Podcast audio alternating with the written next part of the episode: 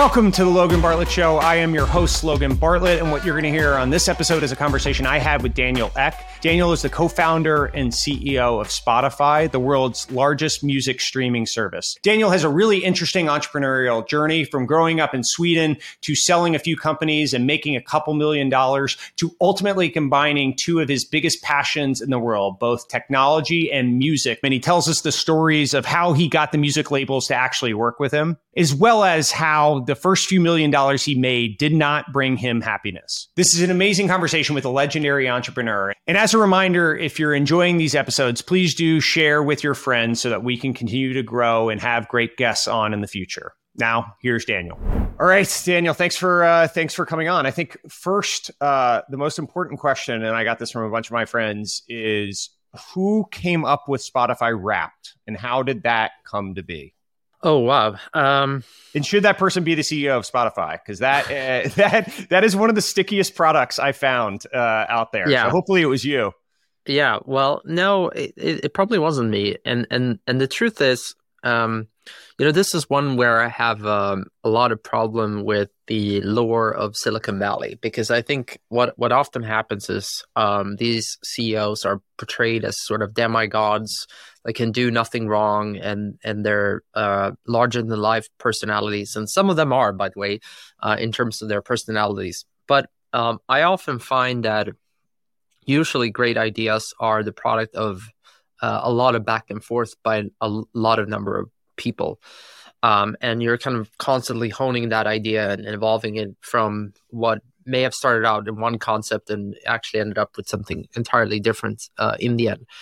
So Wrapped's been around, I believe, since twenty fifteen. I don't know who came up with it. I think it probably started somewhere in our marketing team um, as an idea, and it's kind of evolved um, since that point quite a lot of times. So the first iteration of it was uh, outside of the product uh, as a one-time standalone campaign, and then it became a recurring thing. Then it became a social Uh, shareable product, uh, then became integrated into the app. Um, and it's kind of evolved over the years. And I, I don't think, I, I th- I'm, I'm relatively certain if we would have kept to the original idea, it wouldn't have been as successful. But it's been more kind of a, um, a constant evolution uh, that made um, the product uh, as successful. And that's certainly been true almost um I, I think in, in in in the entire Spotify journey. Like, if you really ask me, sure, did I come up with the original idea? That's true. Uh, but is Spotify today my idea? And the answer is no. It's probably the product of thousands of people's input. And by the way, I, I have talked about this publicly before, but another one of our hit products, Discover Weekly, that a lot of people love, Uh, I actually hated it, uh, and I, I tried to cancel it multiple times, but it kept coming up in our internal hack weeks because people were were uh, really excited about it, and it wasn't in, in the end exactly what we shipped. We we adjusted it, um, so Discover Weekly wasn't Discover Weekly. It started off as just this uh, Discover playlist, and then it became Discover Weekly, and this whole format of weekly updates became a thing uh, that people uh, started you know, resonating uh, with. Uh, and I think all of those details ended up making the product that successful. And I, I think that's just a great example of how products happen at Spotify.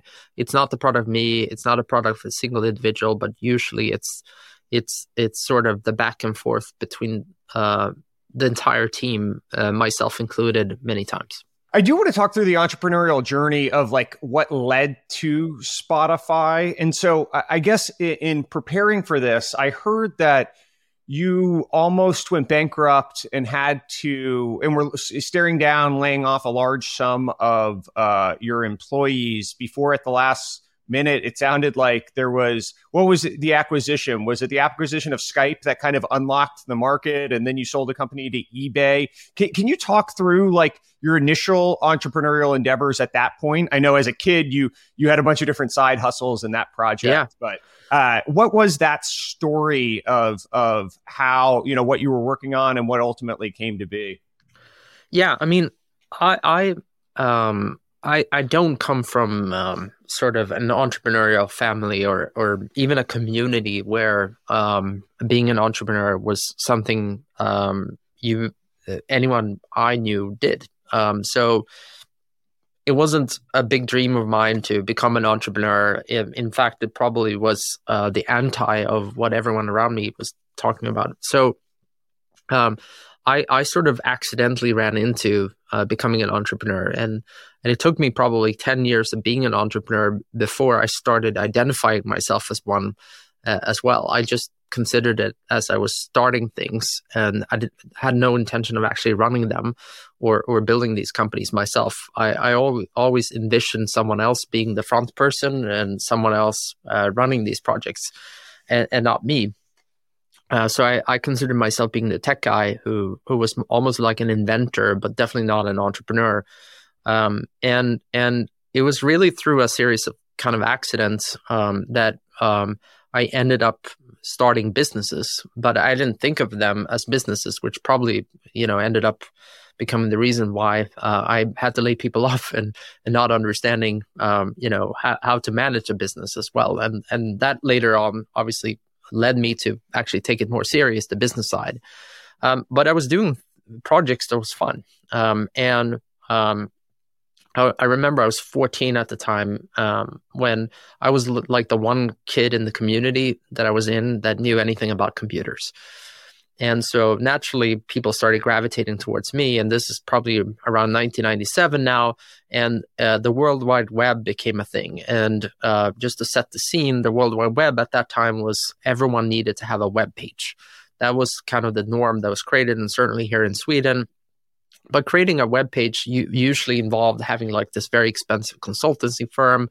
That consultancy firm uh, would charge you like fifty thousand dollars to make a web page. So there was all of these small businesses that heard that they needed to create a web uh, web page because otherwise they would be irrelevant as businesses, but they obviously couldn't pay fifty thousand dollars to do it. So what happened was uh, there was a local business guy who came up to me one day and said, "Hey, I heard you, you know about computers. Uh, I was wondering if you'd be interested in helping me build a web page." Um, and um, I was kind of into coding and and uh, a bunch of that stuff. And I thought H T M L was kind of um, simplistic, and I wasn't that interested and didn't know how to design a web page either. So it was just not something that I was very interested in. So I kind of turned him down, and he kept coming back. And he's like, "Well, I really want you to help me with this." And and eventually I...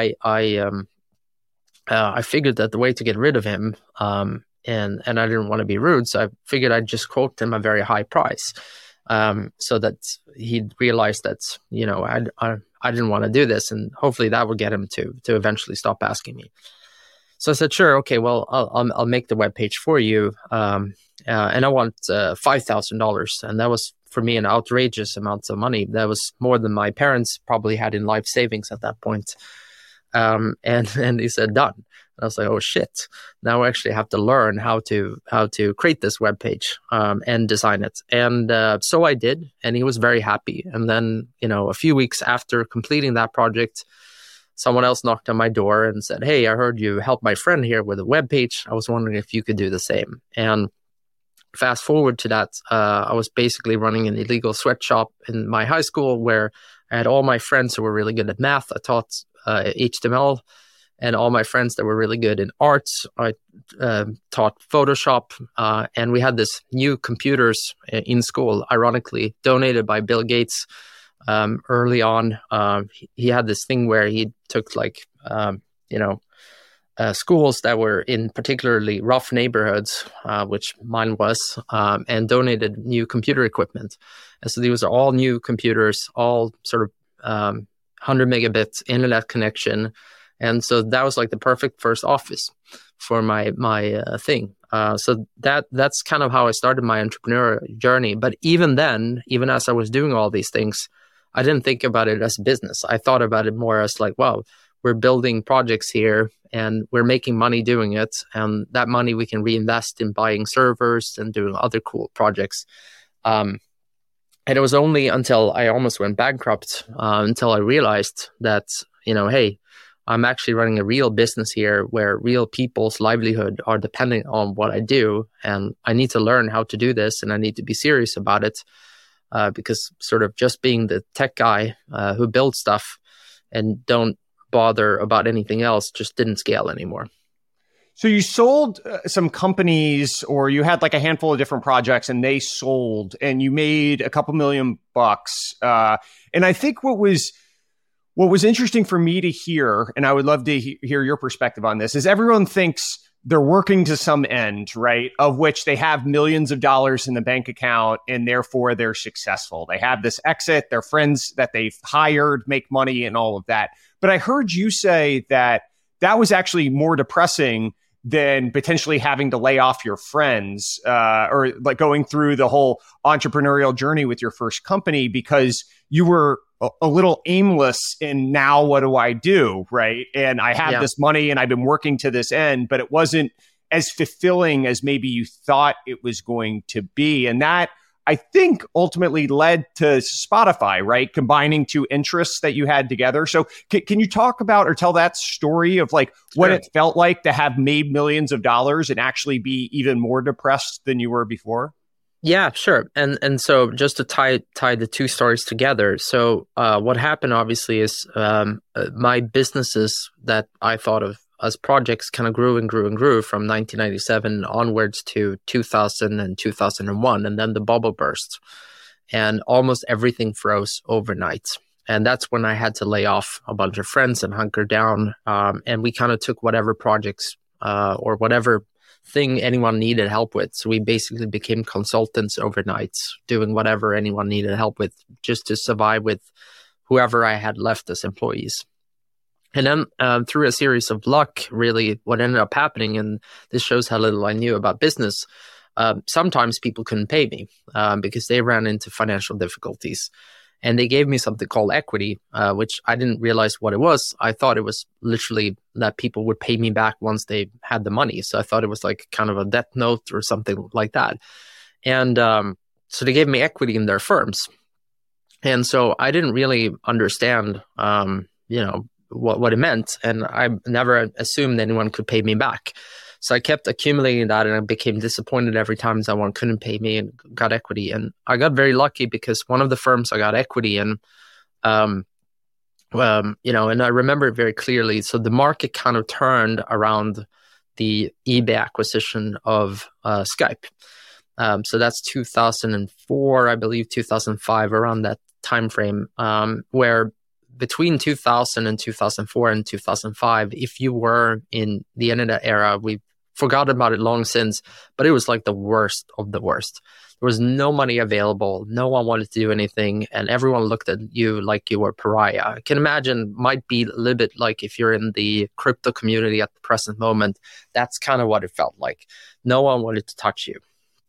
Um, and, um, So it was really rough. And then everything kind of turned from one night to, to the other. There was new optimism. Um, companies were like, holy shit, this internet thing might be real. We got to step up our game. And one of the businesses um, um, that I had been involved in gave me some equity. And uh, they called me up one day um, and said, hey, um, um, uh, we're going to get acquired. Um, and this is really great news. And I said, well, you know, that's great. Congrats. Uh, and um, uh, the guy was kind of uh, confounded and were like, well, aren't, aren't you happy? And I said, yeah, sure. Uh, I'm, I'm very happy for you. Th- this is great. He probably didn't really, um, you know, it was still confounded why why I didn't wasn't more happy and why I didn't understand it. And honestly, I, I, I didn't even realize he would pay me back. I thought it was just like he called me up and, and was just a happy person. And um, so I didn't think much more about it until like, you know, a week or two later, um, someone from my bank called me up and uh, said, hey, uh, what do you want us to do with the money? And I had no idea. Um, so I was like, well, um, and and I figured then that maybe the guy just paid back the debt. And I was like, well, that's great. You can just leave it in the account, um, I said. And um, um, the the person then from, from the bank was like, well, we, we we would advise against that. This is like a large sum and you really should invest it and so on. And I was like, well, you know, um, really, um, what, what what are we talking about here? And I said, well, uh, it's a few million dollars here. And I was like, what? Um, there must be something wrong. And um, and literally... um, you know, no, uh, it was all right. And and that was the equity. And, and that was great. And then within a series of events, I actually sold two other businesses in the next six months. And not for great sums of money, but I own one hundred percent of them. So it ended up accumulating. Um, and actually, one of these companies I sold, I sold to my co-founder of Spotify, uh, his company. And um, yeah, so I, I literally went from kind of, kind of having no money at all, uh, basically just trying to survive, to six months later, having more money than I knew uh, what to do with. And actually, I'd read somewhere that if you had five million dollars, you were economically independent uh, for the rest of your life. And I, by that time, accumulated more than that. Um, and you're twenty-two, and, right, at the time? Yeah. Yeah. I was exactly twenty-two. This is the this is the dream, right? You've made it. Yeah. Uh, you should be as happy as as anyone. This is what everyone aspires to. Yeah, exactly right. And and and and for me, it was like even more so because I, I literally came from the projects in Sweden. Like I had no money at all. I, I was growing up with my single mom, and on top of that, I had this winter where I I sort of between two thousand and two thousand four and five, where things were really rough. Like you were basically just trying to survive paycheck to paycheck and doing whatever jobs you could to pay your rent, basically. And so obviously I had this kind of uh, dream of one day, maybe I can get to this level. And I thought maybe if I work really hard, I could get there if, you know, if I'm lucky, fifty, and then I'm going to retire and so on and so forth. And obviously here I was twenty-two and I'd, I reached that milestone. And um, and and it sounds perhaps a little bit sort of obnoxious to say it, but as a society, we're we're fighting to get to that limit limit of economic independence. Uh, but no one actually talks about what happens when you get there. Um, instead, you're just hearing from these rich people how like money doesn't mean that much uh, and so on. Well, it certainly does if you have none. I can tell you that. Um, and and they don't really teach you what to, to do and what, what actually matters. So it feels like a very foreign concept um, where you're like, um, you know, you're you're thinking that they say that out of, out of a sort of false humility when when in fact, you know, uh, they're probably very happy about having it. And, and they probably are to a certain extent, but to a certain extent they were right. But no one taught you that. And, and for me, um, you know, as a, a funny sort of side note, I actually learned how to speak English through watching M T V, and uh, and and my favorite program at that time was like Yo M T V, which is the rap uh, part. Um, and so you watch M T V Cribs, and you watch kind of all of these like great places that that these rappers are living in and rock stars are living in, and and it's always these kind of well uh, filled fridges with like all the drinks in different colors and like all that stuff. Um, and, and so, uh, I was like, you know, I made it, this, this is the life. So now I'm finally going to be able to get to the really cool nightclubs. I'm going to get all the girls that I could never get beforehand. And I'm going to be one of the cool people. And I, I thought literally for a while that that would make me happy. And so I spent a bunch of time doing that, spraying champagne on people, um, in central Stockholm. I, um, Uh, you know, uh, try to hook up with the girls I could never get before, somewhat embarrassingly. And some of them um, you could actually succeed with. Um, but I realized um, that, you know, they didn't want me for me. Um, they wanted me for the status that it provided. And because I probably uh, offered them free champagne and, and uh, hung around the cool people. And I realized many of these people probably wouldn't be there unless I had money. And um, that got me to be pretty depressed because, again, I didn't get into tech to get rich in the first place. Um, and and I, uh, you know, it wasn't one of the things that made me happy um, either. So t- tech in itself made me happy. Music made me happy. And so I, I went on a number of months of soul searching of what I really wanted to do. And I realized uh, up until that point of my life, there's ba- basically been two interests in my life. One was music and one was technology. And um, I um, um, I was thinking about that, and and during the same time, I met my co-founder, uh, and we started spending more time because he had just left the company that acquired my other company, and we started hanging out together. And he had made an I P O, and he made even more money than I made um, by by an order of magnitude more. And uh, he too was quite depressed because he too didn't have anything really that tied him up. Tied him up. And so we talked about maybe we should do something new. Maybe we should do something. um, that, um, you know, is different. And what we centered around was really these three core concepts. Um, you know, we wanted to do something that we thought, um, you know, we could get passionate by. Uh, we wanted to do it with people we could learn from. And three, we wanted um, to um, have fun while doing it uh, and have a positive impact in the world. Those were the kind of three things. Um, and he said, what, what what are you really passionate about? And I said, well, really, I'm passionate about music and technology. That's that's my two kind of main passions. And he said, well, why why don't we do that? And I said, well, that's a really dumb idea um, because, you know, it's music piracy, it's really hard and so on. And then he kept asking why, you know, okay, well, why is it hard? Uh, why is piracy such a big problem? And um, basically through these series of why, uh, we eventually said, well, maybe if you did this, you could sort it out. Well, why isn't someone doing it that like that way? And I said, well, probably labels are going to be very hard. Okay, well, why is that? If they're losing so much money uh, as it is, shouldn't they be interested in doing it?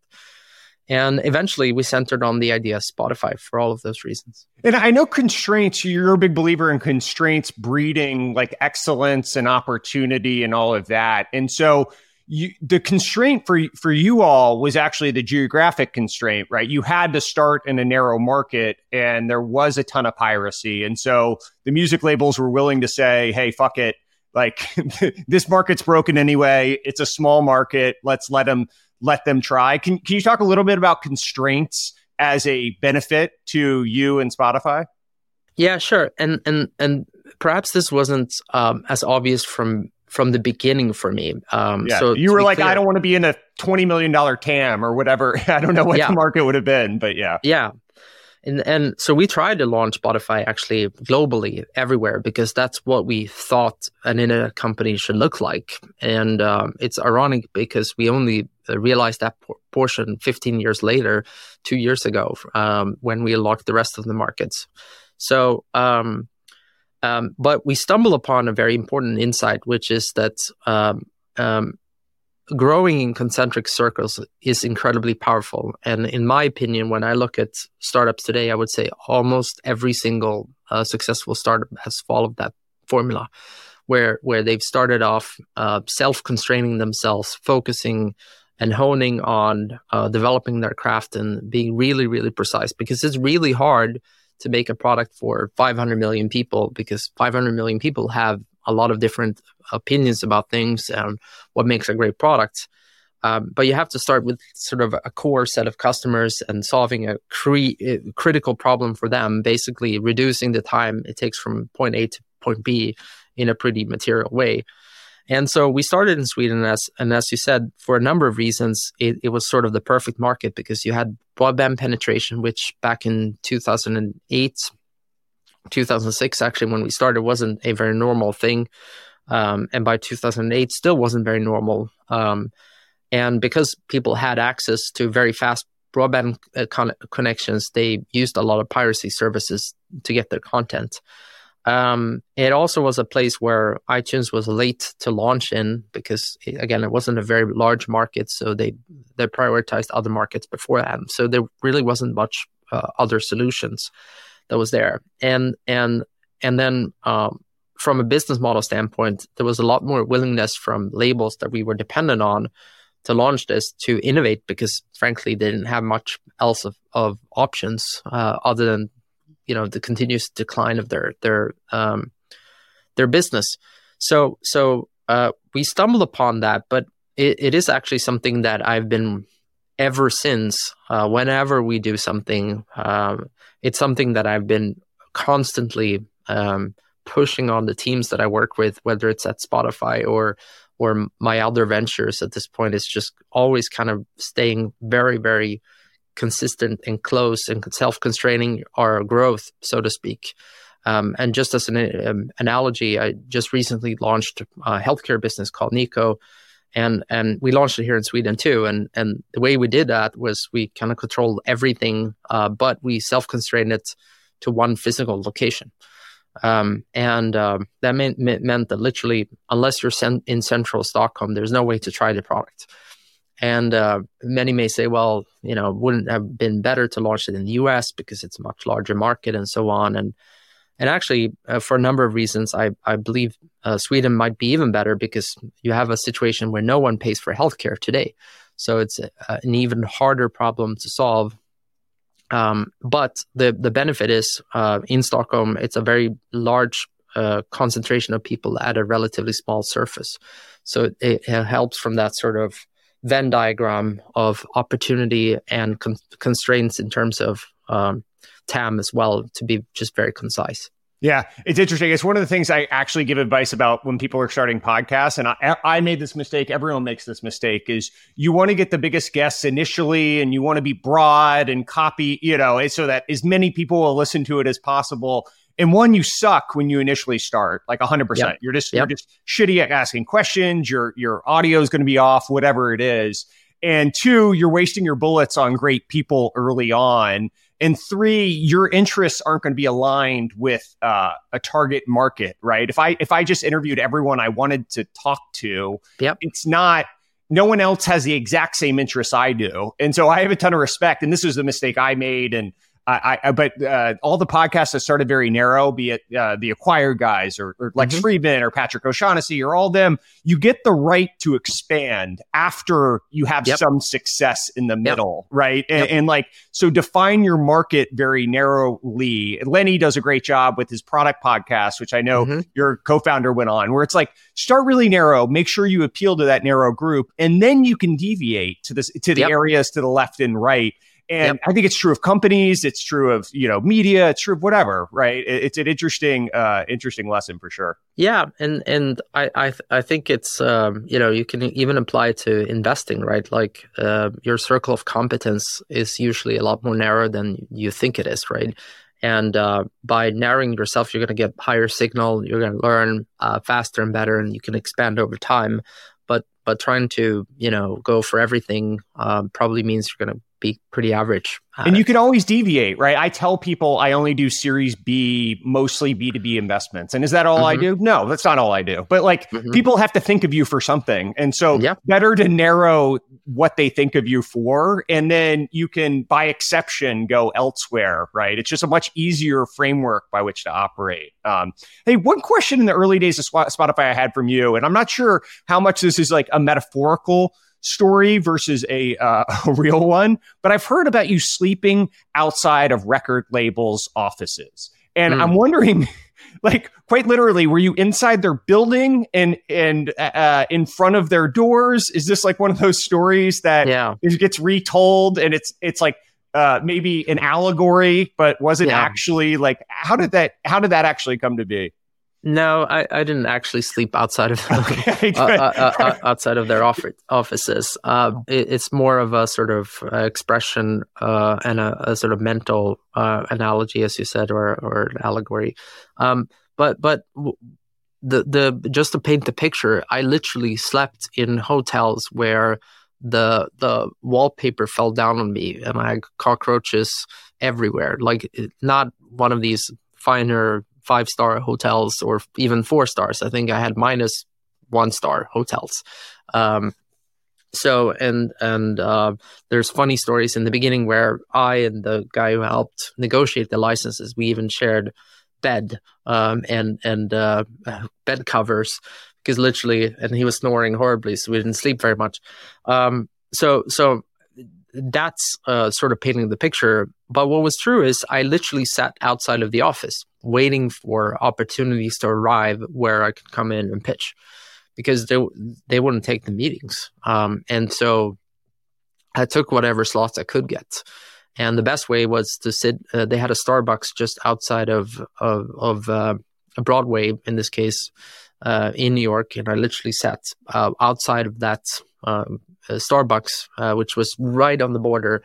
And uh, I befriended uh, the assistants to the point by giving them enough free coffee and and uh, free uh, gifts and uh, and other things that I whatever I could do to bribe them basically, uh, so that they would tell me when when the C E O was about to leave or about to enter, or if they had sort of a spare moment where I sort of just by accident would be next to the coffee machine as they were getting the coffee. So um, there, it was directionally true, although it wasn't technically true that I slept outside of the office. What kept you going through that period of time? Because I know there was like two and a half years of of chewing glass, essentially. And was it just that you were uniquely passionate? You knew that your life's work would ideally combine music and technology. And so, hey, uh, I'm going to keep going ahead on this? Or, or what what really kept you motivated through that period? Well, I, I think a combination of of really several things, but but the, the m- most important thing is it was totally logical to me that whether I succeeded or someone else has succeeded, people would want to access music. Um, and uh, they would want a better experience than piracy. And if there was a better experience than piracy, people would start paying for music again. That was just so obvious to me. Um, and this whole idea of like people wanting to own music uh, that the whole world believed to be true just felt to me like, no, it's kind of obvious that the better product should be access uh, to music. And and so I believe that at the core of my bones. And if we weren't going to succeed doing it, someone else would. Uh, that was clear to me. And that gave me a lot of uh, of just mental fortitude um, to go on because I believed it to be true. And um, it was a lot of uh, ups and downs. And, and the truth is, I believe every startup journey is a mental roller coaster. And um, I believe now, perhaps more than ever before, that That what really sets apart the great entrepreneurs from from uh, the average ones uh, are how is really how you handle that mental roller coaster. And I believe so much more now that most people just don't want to do what's necessary um, to succeed at that level. And it's really hard. And I, I I don't blame them, but it's like you have to give up Um, birthdays, friendships, uh, family relationships, uh, all of the above um, oftentimes are required. And it's very hard. Uh, people talk about balance. I don't I don't believe that to be true. Uh, you should absolutely strive to have healthy relationships because you'll perform better, and you, you'll strive should strive to obviously having love in your life because I believe you, you'll be a better person. But to have balance of like equal uh you know, time on, on, on everything. I, I, that's not been my experience. In in fact, I oftentimes even today feel awful because I'm down prioritizing something in my life because I'm pretty extreme. Um, sometimes that's my health. Sometimes that's a friendship relationship. Sometimes that's work because I'm prioritizing a personal part of myself. But I always feel almost inadequate because I'm constantly putting so much effort into uh, so many parts, um, in a pretty extreme way. And and um, um, that's literally two, uh, two and a half years of my life. I gained probably forty-five pounds in weight. Uh, so I really wasn't feeling very well. Uh, I lost a lot of hair, still haven't been able to grow it back. It was just an awful, awful, awful time. Um, and I wanted to give up several times, but I also had my team. And my team was fighting, and they were making the product more and more amazing. And I was able to try it out, and I was like, "Wow, we we really have something special on our hand." And I didn't want to fail or disappoint them. And um, um, it so happened to be that again, uh, I retrenched from those U S offices back to Sweden, and kind of managed to find the wedge, my one foot in the door, uh, where. Um, we basically guaranteed the entire uh, profits of the entire Swedish recording music industry with our own money uh, for a year and said, you really don't have anything to lose. Uh, at best case, uh, you double your money in one year and we fail. Um, and uh, by the way, on top of that, we have something that's ongoing. At the worst case, you double your money for this year and you have at least a little bit more time to figure out what the right solution is. I didn't realize that. So, so piracy was such, and the original deal you made with the labels was, hey, because Sweden was so uh, upside down with piracy and, and people just stealing music. You said to the labels, hey, we're going to guarantee for the first year the revenue for you all to make back. And yeah. Worst case, it doesn't work. Best yep. case, we have a new business. Pretty much. Pretty much. Um, I, I think it wasn't one-to-one, but it was like eighty cents on the dollar or something. So it was basically totally uh, no downside for them.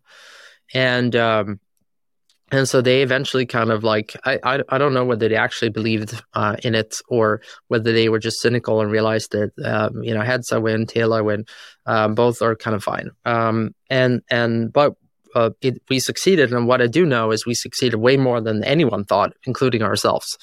Um, and uh, really through, through that period of time, we then kind of quickly expanded in another eight markets and started growing really rapidly from there on too. Um, and then it took another sort of two, three years to unlock the U S because it was the number one market in the world and they had still a lot to lose and a lot to win. And that's why it took so much time to, for the same behavior and for the same sort of model to be proven out um, so much in the rest of the world that they were willing to take the same risk in the U S.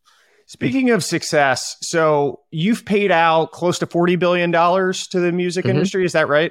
And yep. uh, you're the you're the biggest driver of monetization in the industry. And you've almost single-handedly pulled the industry towards a model that works. And now, at least on a dollars to dollars basis, maybe not inflation adjusted, but dollars to dollars, you've Uh, the industry is now past the peak of what it was in uh, ninety-nine, two thousand from from those days, the good old days.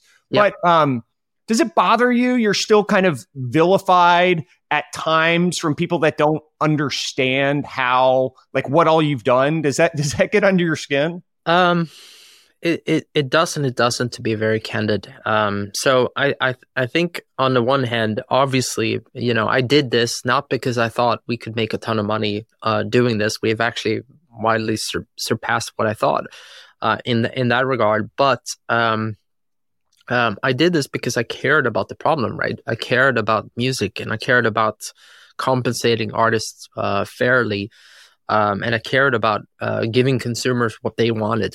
Um, And so obviously it hurts when you have artists um, who I deeply respect and admire for doing what they're doing, um, say that they think that I somehow um, or that we somehow want um, to cause harm to them, because it's just not the truth at all. And, and we're doing that. But, um, you know, I also um, have, you know, in, in this process, uh, I, I I mentioned that earlier, but I, I think a lot about the mental game these days. Um, and oftentimes, whenever I see someone who's lashing out to another person, I, I try to have empathy with what they're going through. Um, and, uh, you know, there's always someone who's hurting. You know, there's always someone whose story um, exists on the other side, and you don't know that. You don't know what they've gone through. You don't know what their reality may look like. And so I try to have empathy with that. And the reality is of the, of the music industry, it's a very complex narrative. And the narrative is, as as you rightly said, there the music industry overall is doing well. It's doing better than it's probably ever done before, uh, certainly the recorded music industry. And um, it's at at its all-time high and its all-time profits from these rec- record companies, et cetera. And more artists than ever are being invested in. So that's the good news. But uh, we're also dealing in a reality where if you look at nineteen ninety-nine or uh, or year two thousand, which probably arguably the two of them was the peak of the recorded music industry in terms of the, the last peak, you had probably ten thousand or so albums being released in the U S that year. Um, I don't know the exact numbers, but order of magnitude, that's probably right. And then if you contrast that today, uh, Spotify has about ten million artists uh, on our platform. And and so the best way to put it is there's more success now than ever before, but there's also more people than ever trying um, to make it in music. And so both of these th- two things can be true at the same time. There could also be more people being successful, but there could be, in relative terms, more people failing also. And so, or in absolute terms and even in relative terms. So I, I think that there's a lot of people who pre- may have in the past made it in music, but are no longer, you know, uh, doing as well. And they obviously feel bad about that situation. Um, and there's also, also a lot of people that want to make it in music that for whatever reason may not be successful in music. And because we're the number one player in music, obviously um, a lot of responsibility falls on us um, rightly or unrightly, um, for the role that we play in the music industry for them to succeed. And, and these are people who may have spent ten, twenty, thirty years perfecting their crafts. Um, and many of them, by the way, are great at that. And it's really hard when, when, uh, but it, but it's a very hard game to succeed in, right? Uh, I, I sometimes make the analogy to uh, another one of my favorite sports, soccer. You know, it's, it's, it's a very popular sport. Um, several hundred million people around the world are playing soccer in one shape or form, but there's probably only tens of thousands of them that are professional, right?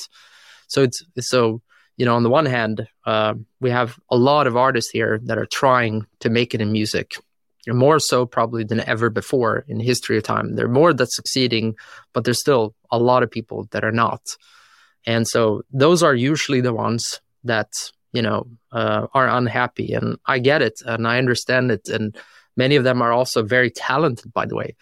And so it, it's really tough when when when they feel like they can't make it. And obviously, uh, we become a big part of that debate because we're so big. And there's two components, I guess, just to give people a quick primer on why these complaints maybe uh, come out. Is one, back in ninety-nine, two thousand, it was a lump sum payment uh, from a C D, right? Versus you guys are paying out like an annuity over time. And so mm-hmm. your your long tail, that's why you're seeing people sell back catalogs, is because they want to monetize it up front, but uh, an investor is willing to wait for the next twenty years to monetize that. So one is the cash flow cycle. The other one is You uh, have you pay out a percentage of your revenue to the to the labels, which is mostly the three majors, and then they and that's based on the number of number of streams and the the your business model, right? And that's a percentage yep. of your revenue, and yep. then the labels pay out whatever uh, their deals they cut with their artists are. Mm-hmm. They pay out that to the artists, and yep. so you've negotiated this thing with the labels. The complaint is ultimately. Uh, it, it, to some extent, it's with the labels, right? Of like the deals that they cut uh, with the artists individually, you cut the deals with the labels. And so it's like uh, there's this middleman in the middle that people are pointing at you when in truth, this is the deal that the artists have often cut with the labels themselves. Is that fair? Yeah, well, that's sometimes part of the story. Um, and it's very complex, right? Because there, there's all sorts of other things too. With songwriters, it's even more complicated because you may be signed to a publishing company, or there may be a collecting society and a certain market. And some collecting societies takes eighteen months before they pay it out. So you may think you have a certain amount of streams, but uh, in actuality, and you see no revenue, but the revenue comes eighteen months later, as you said.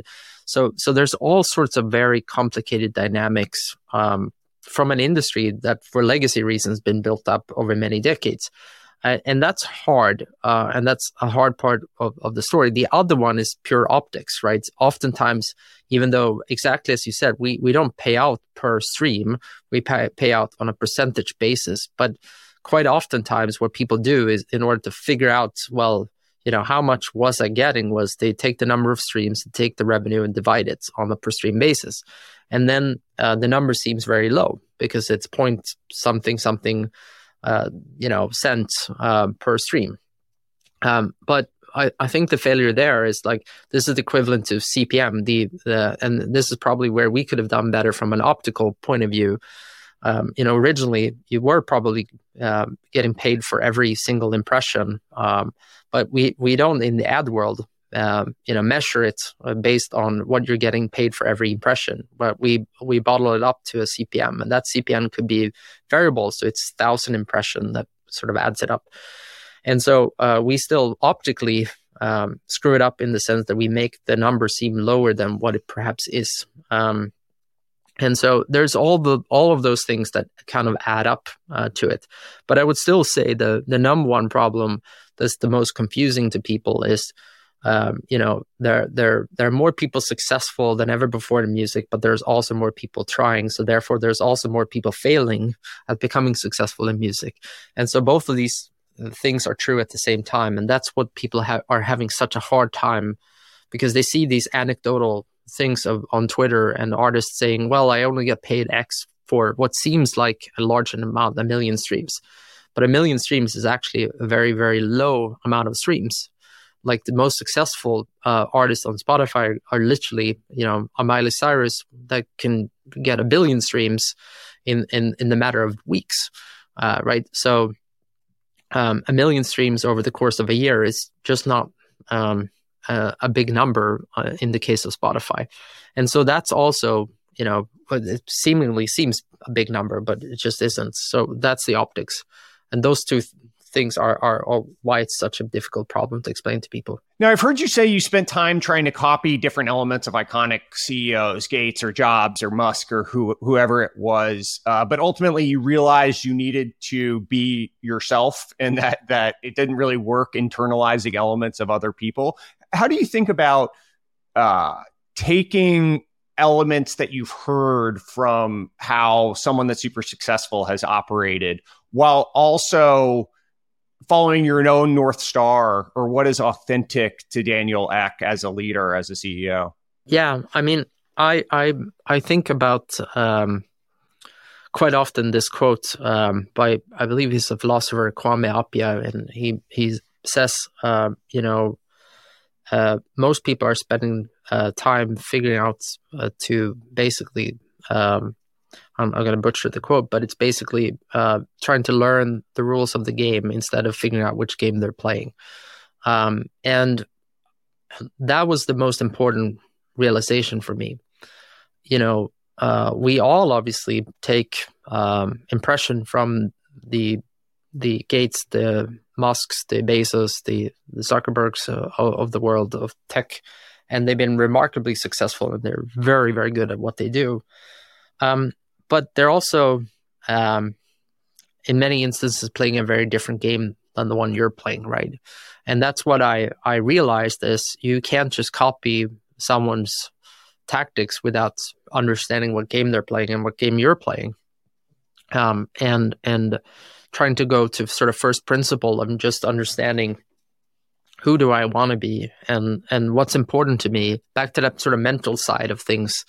Um, and who am I at the core of a, of an individual? You talked about sort of social media. One of the big things for me um, that I see time and time again is that um, at, at the end, end of the day, people see right through when you're not authentic because you can't stay consistent uh, in whatever game you're you're playing on social media if you're not uh, authentic to who you are as an individual.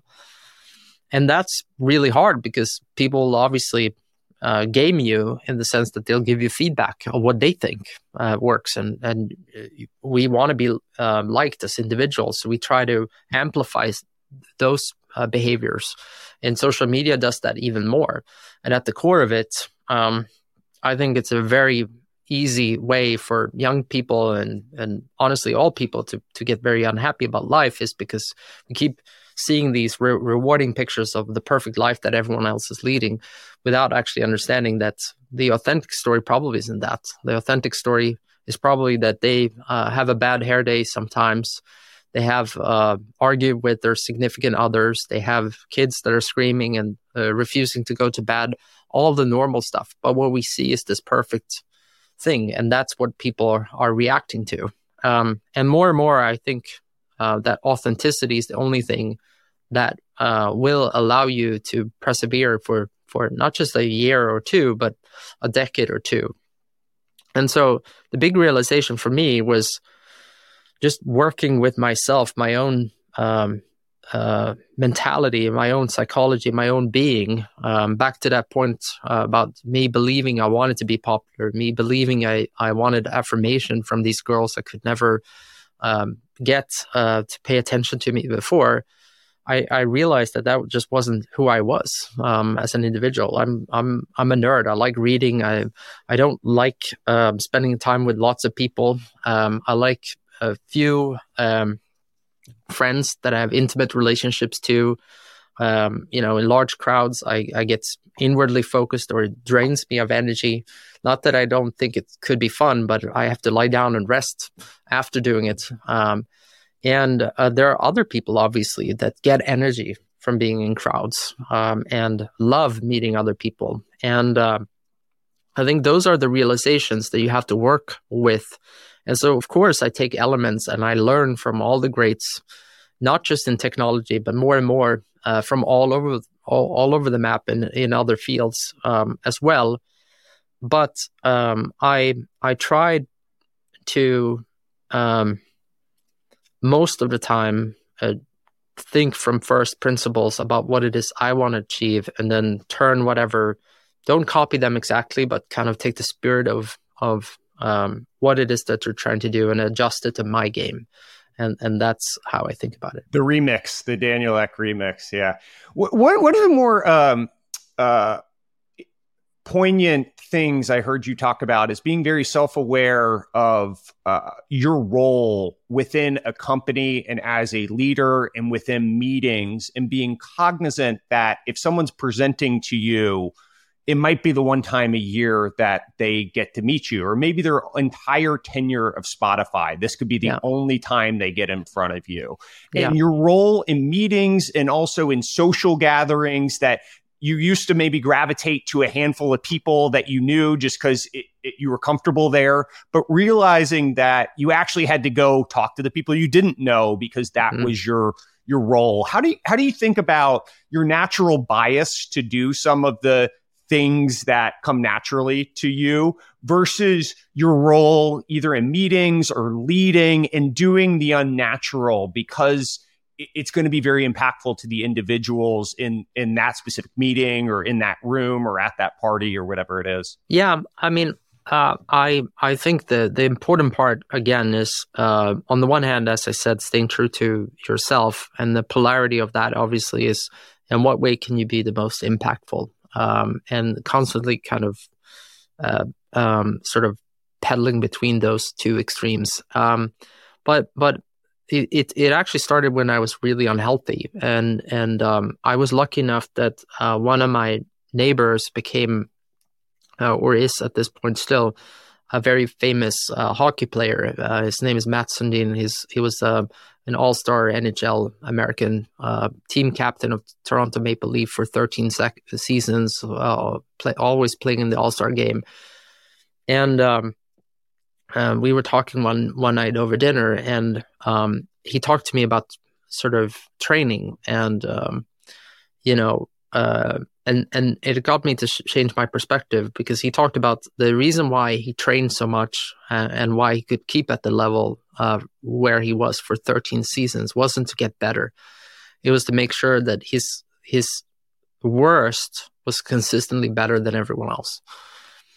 And um, so it was like basically raising the average bar rather than sort of raising the bar of the extreme. And I, I thought about that a lot. Um, and so for me, what I realized was uh, that there was times when I had a lot of energy, uh, when I I was great in meetings.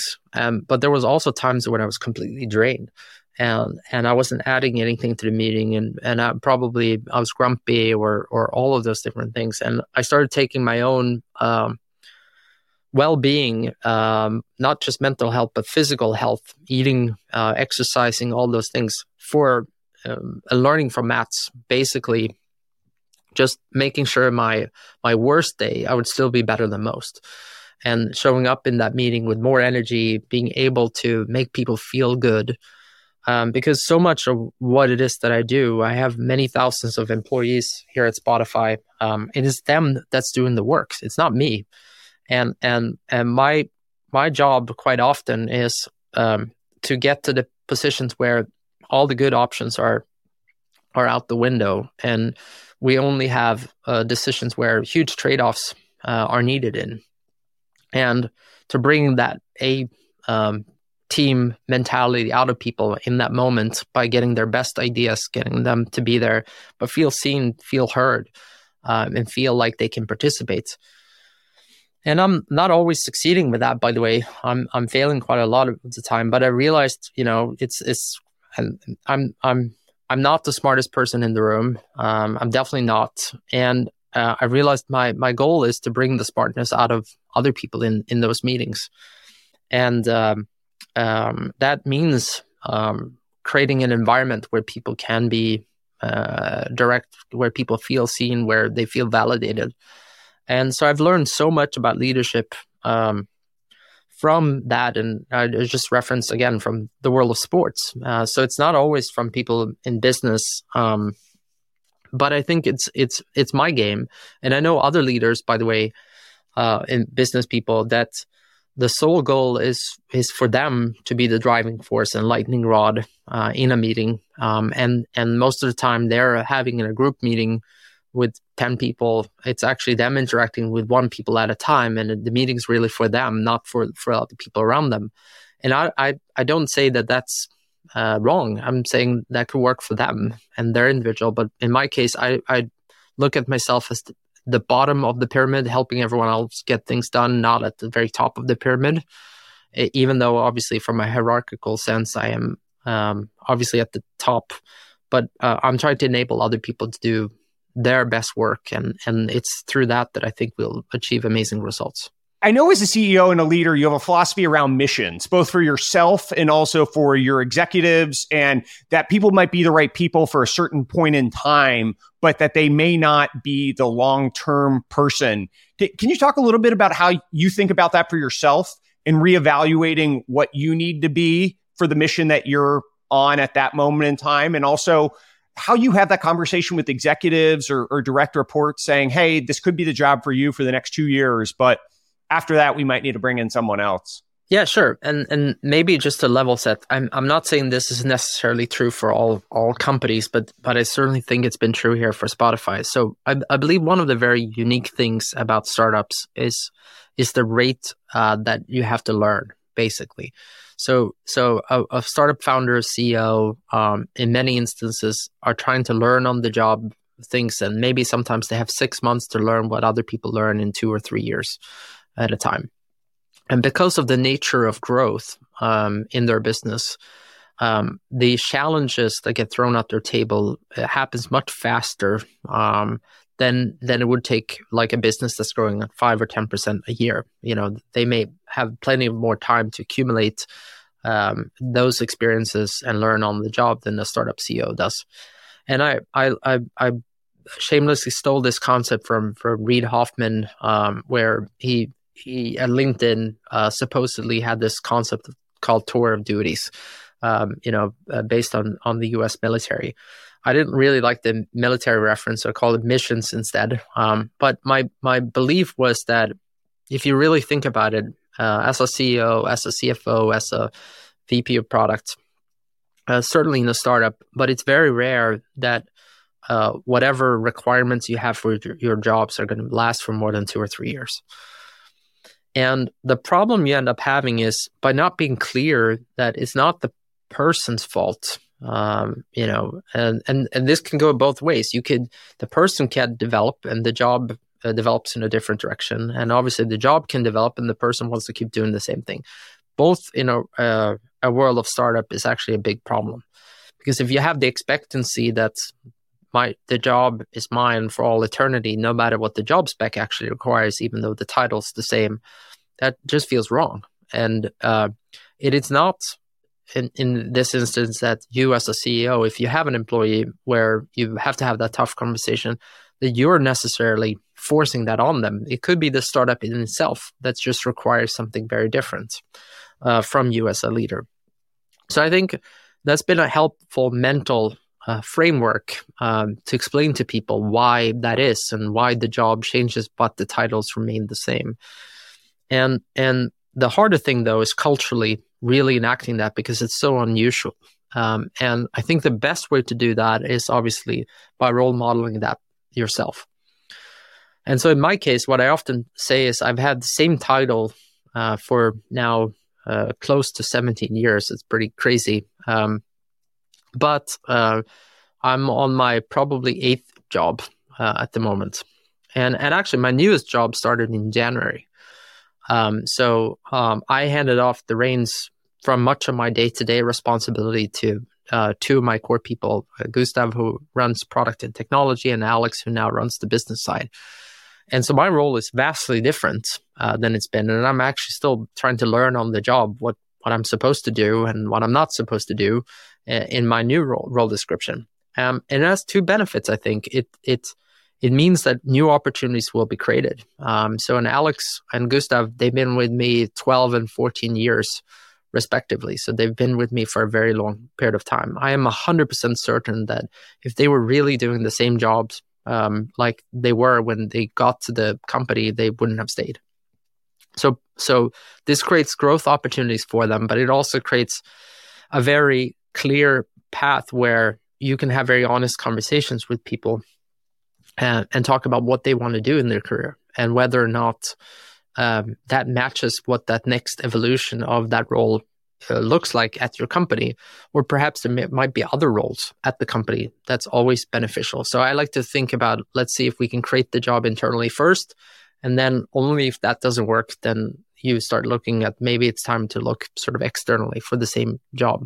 And the harshest way Um, to do it would be almost asking people to reapply to the same job again. I, I don't formally do that, but but um, I like checking in with people to kind of see, do you really still want this job? Um, and and does that make sense? Um, and and yeah, I mean, I think it's a huge part of why I'm here seventeen years later, because my job uh, keeps changing. Um, and yes, it's been the same title for quite a while, but my day-to-day responsibilities today is very different. My first job was kind of being the janitor, um, you know, screwing together tables and, and chairs and all that stuff. Uh, there's a whole team at Spotify that does that now. So I'm lucky enough to just show up and the whole space looks beautiful. And I sit down in, in furniture and I T equipment that just works. Um, uh, but my job today is like engaging with regulators, external, uh, with all the different stakeholders, dealing with very complex Uh, stakeholder problems, whether they are employees and unions and all, all what it requires, dealing with very complex, uh, you know, how do, what does it take to run a platform with five hundred million consumers and tens of millions of creators?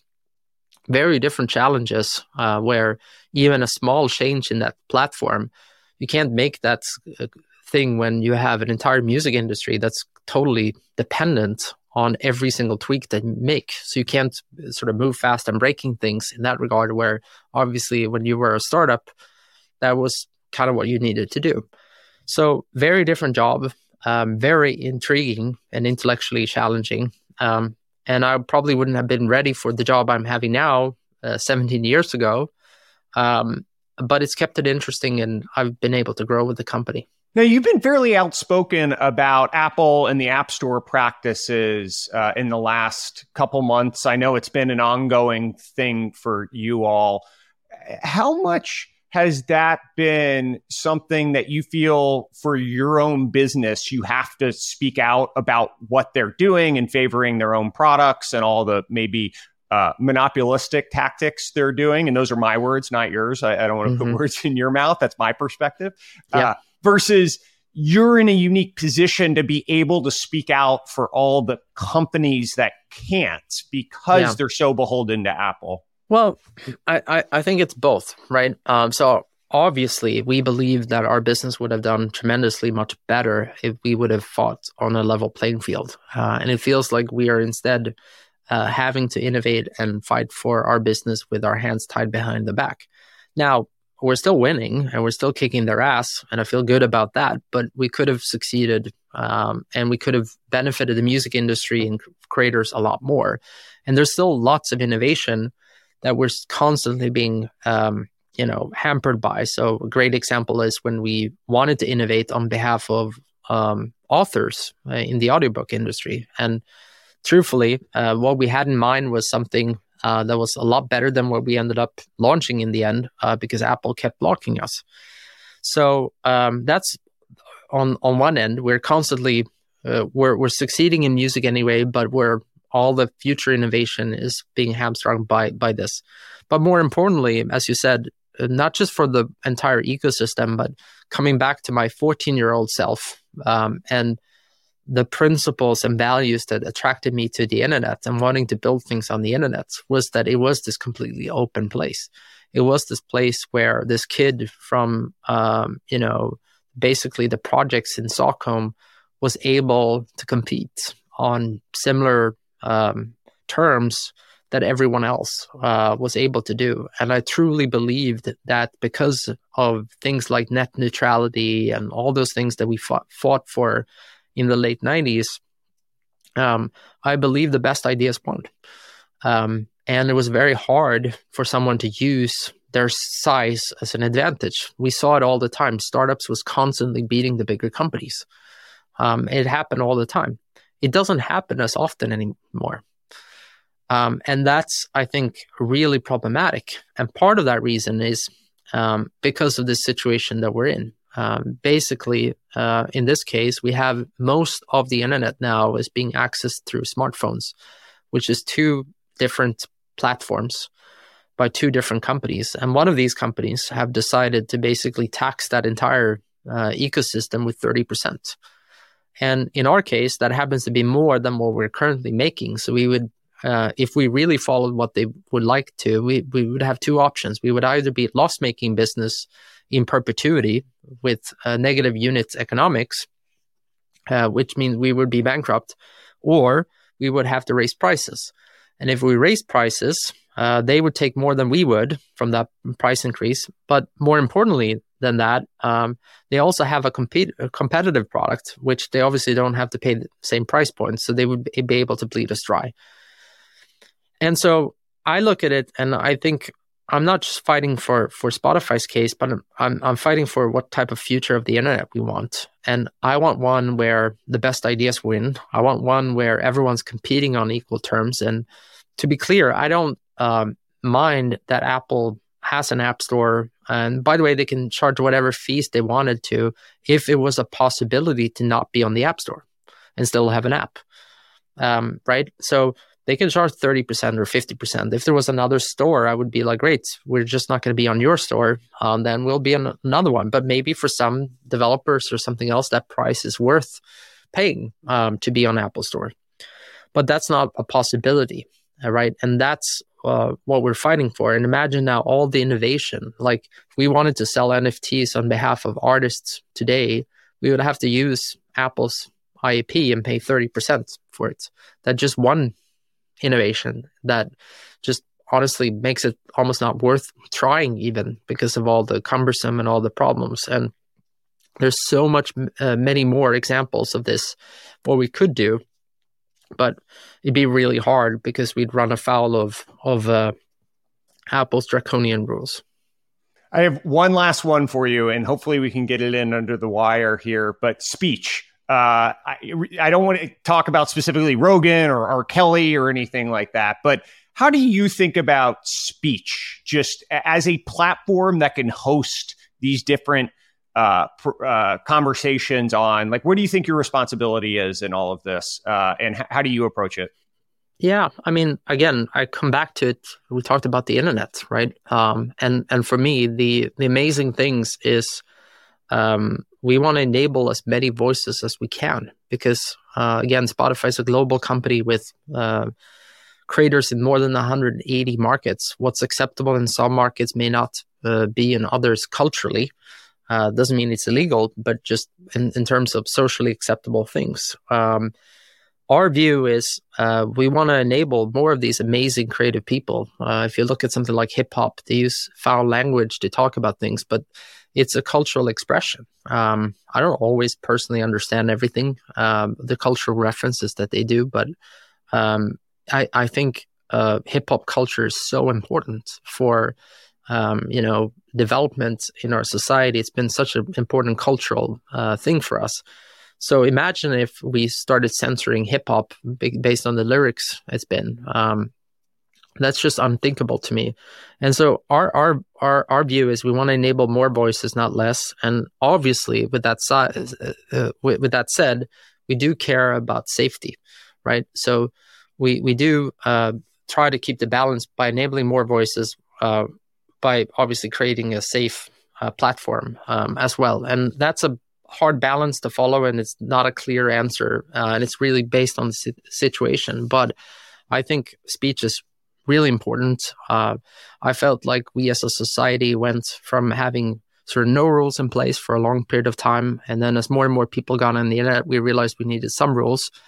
my personal view is we went too far in the other direction and limited very important voices and speech on, on topics that's super important. And um, that's why uh, in our case, uh, we take the approach of uh, enabling more uh, creative voices, uh, but obviously take our responsibility of keeping our platform safe as well, very high. Daniel, thanks for doing this. I really appreciate well, thank it. Thank you. Yeah, really appreciate it.